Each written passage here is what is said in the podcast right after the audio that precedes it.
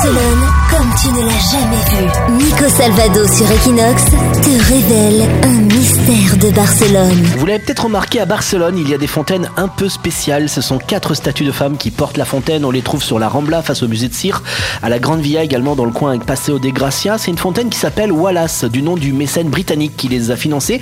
On ne les trouve pas uniquement à Barcelone, mais aussi à Paris, Bordeaux, Londres ou Montréal. Elles datent du 19e siècle, une époque où diffuser de l'eau potable dans les villes était un véritable défi. C'est Paris qui fut la première ville à installer ces fontaines et la mairie en a tellement commandé qu'elle a voulu en offrir une cinquantaine à travers le monde. Barcelone en a récupéré 12 lors de l'expo universelle de 1888. Aujourd'hui, comme on l'a dit, deux seulement sont visibles.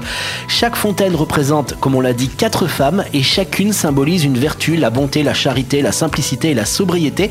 Et en même temps, chaque statue représente une saison de l'année, automne, hiver, été, printemps. Maintenant, quand vous passerez dans ces fontaines de Barcelone, vous ne les regarderez plus de la même façon. Barcelone, c'est ta ville.